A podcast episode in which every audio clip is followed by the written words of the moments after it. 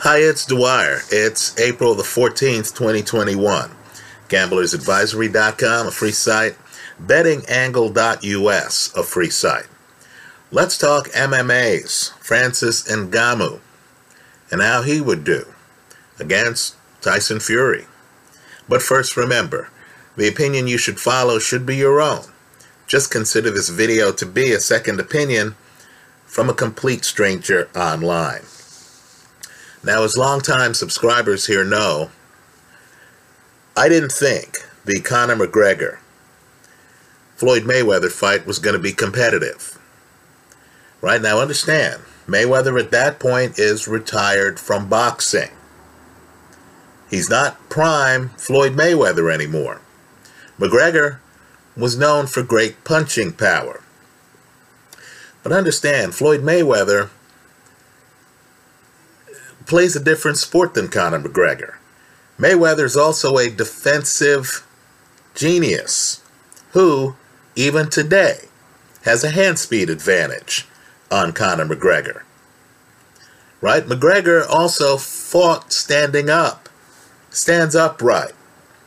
That doesn't cut it in boxing circles against a guy like Floyd who's hard to hit even when you're crouched over. And of course, Mayweather has a hair trigger left hook. He'll have that left hook until he dies. Right? I thought that if things got a little bit hairy, Mayweather could throw that stunning left hook while keeping his defensive construct. Right? He wouldn't have to overextend himself, leave himself open for a big counter by throwing a straight right hand. So, as I said at the time, in multiple videos here online, I thought the Mayweather Conor McGregor fight was a complete mismatch. It turned out to be.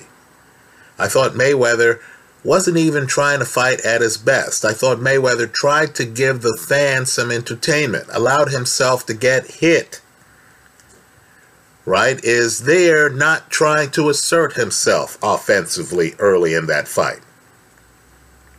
Well, now we have another spectacle that's being talked about, and I think this one is huge. Maybe it doesn't get quite the box office that McGregor Mayweather got, right? Because that was new, it was interesting.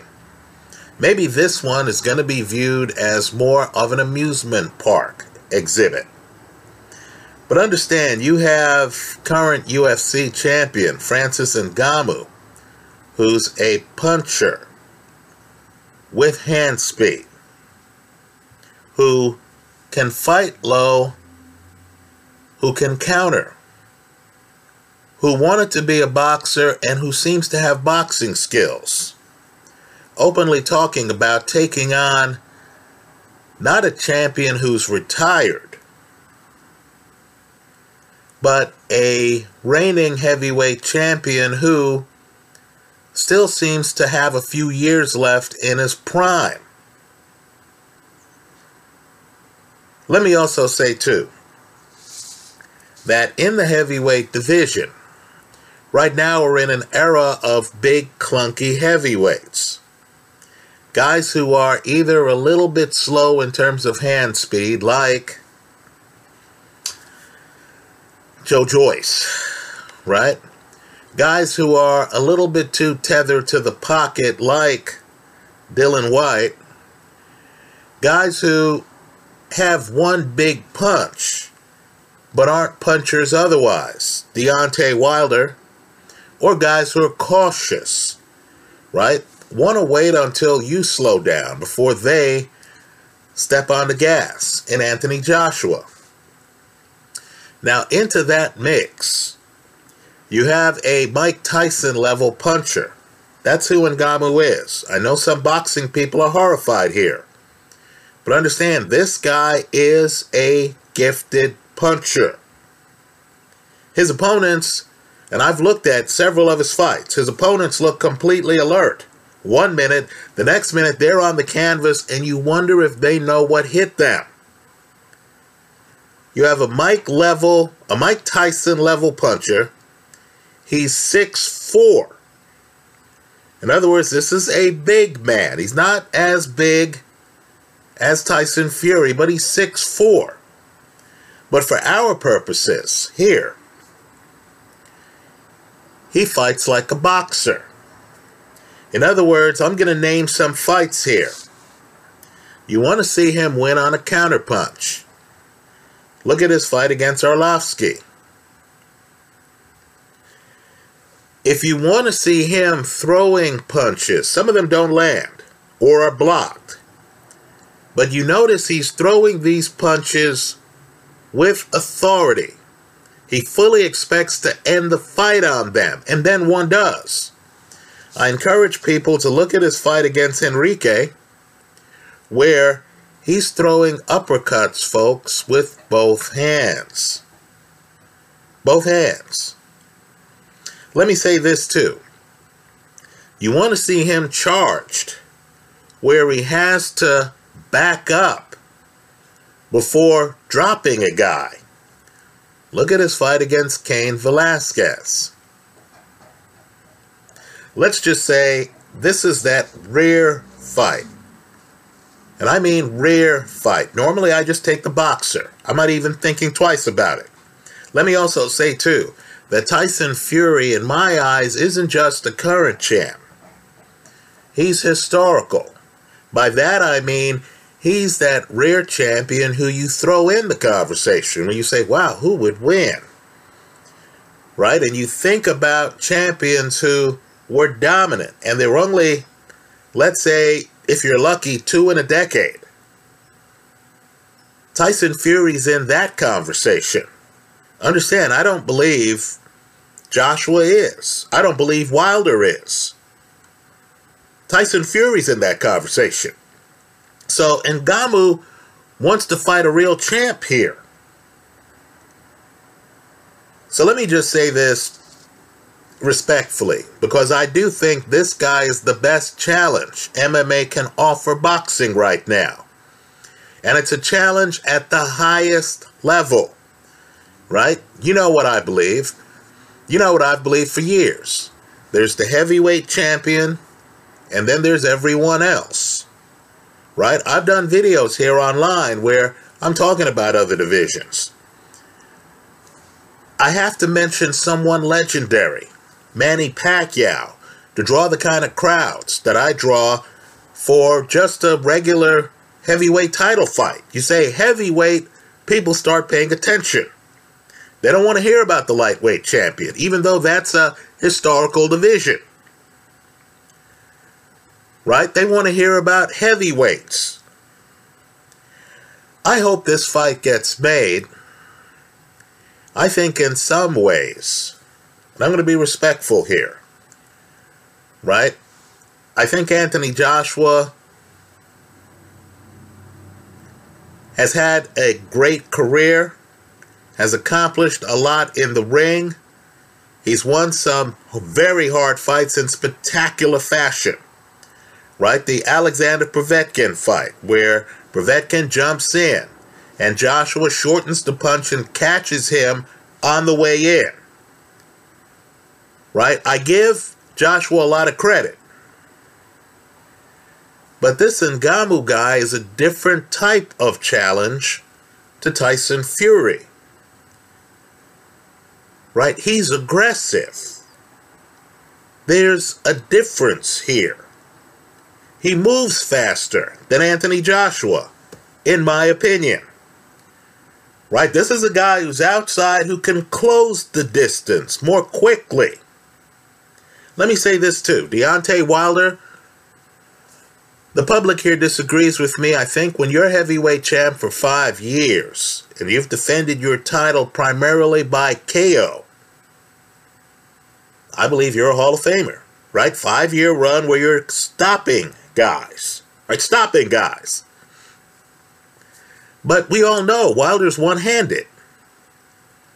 Right? Wilder doesn't have the level of left hand, dare I say it, that this guy from MMA has.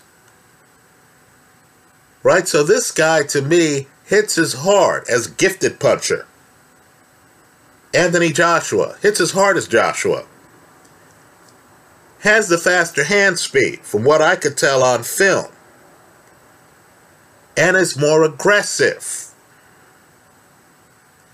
I think against a Tyson Fury, I'd still take Fury in the fight.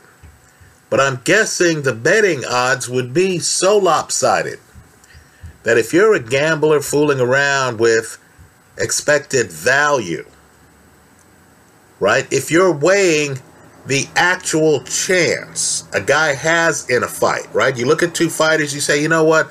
This guy hits so hard and he's so sudden that he has a one in three chance of winning the fight. Right? One in three. So that'd be two to one odds. If you're looking for value and the casino is offering you greater than that, then you understand you're on the value side of the play. I believe the value side of the play, as odd as this is going to sound on a boxing side, I don't talk MMA that often. The value side of the play in a Francis Ngannou Tyson Fury fight, in my opinion, is almost certain to be the Francis Ngannou side of the play. Let me just say this understand the proper way to bet the fight. Ngannou wanted to be a boxer. He's an MMA guy. A championship fight would be 12 rounds. If they announce this as a 12 round fight, not as a meet me in the middle, right? Eight rounds or six rounds if they announce it as a 12 round fight, and I'm guessing Tyson Fury has to be thinking to himself, I'm an unbeaten professional fighter. I don't want to play around with six rounds where if I get knocked down, I might suffer a loss in this exhibition. I need to protect my brand.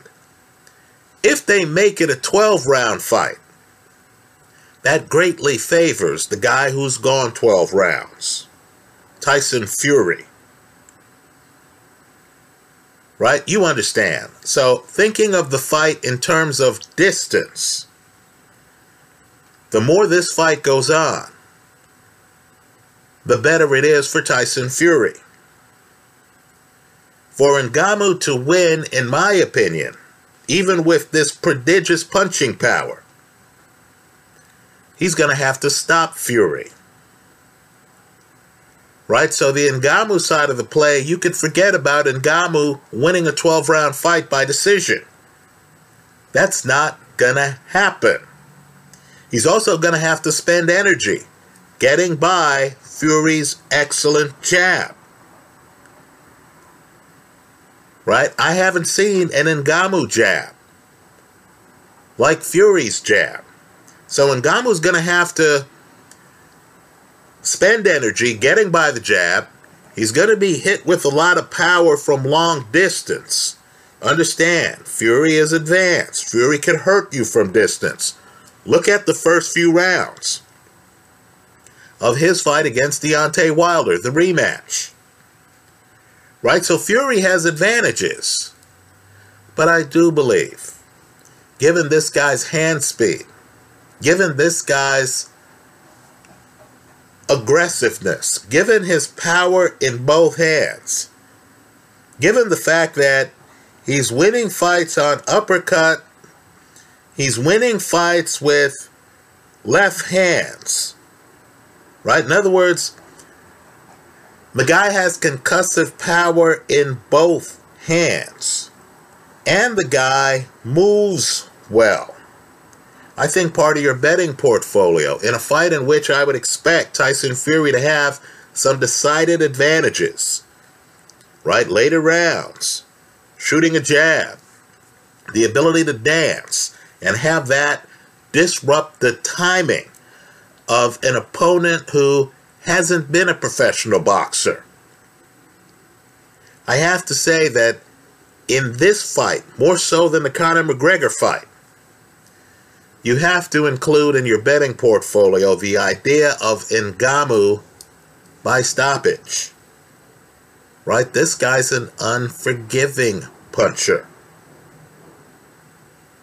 Right? He's hitting guys, they're down, They are hurt. I want people to look at the Henrique fight carefully. You're going to notice he throws a right uppercut. It's blocked. You'll notice he just continues to move forward. This is rhythm. He continues to move forward and in rhythm. He's able to throw a left uppercut. It lands. Fight's over. The other guy is down. He might as well have been hit by an 18 wheeler. A guy with this level of power only has to be right once in the fight. You understand, he doesn't have to methodically outthink and outplan Tyson Fury. He could be getting blown out. He has the hand speed where if there's just a momentary opening, and Fury gave Wilder two such openings the first time they fought. This guy could hit, drop, and hurt him in a way that, quite frankly, only Anthony Joshua, in terms of punching power, with both hands, would be able to. Right? So put me among those intrigued by this fight. It is a very intriguing matchup. Right? I actually think it's much more than an amusement park exhibit. I think this would be an interesting fight where you would want to see the early rounds. They'll highlight the differences between the two sports, right? What does Ngannou do? When Fury starts hitting him from distance with a jab. What does Fury do? If a guy like this slips the jab and he can fight low, if a guy like this slips the jab and runs in, how exactly does Fury handle it? Because, let's face it, Fury can try to grab him. But grabbing an MMA fighter isn't that playing into Ngannou's strengths.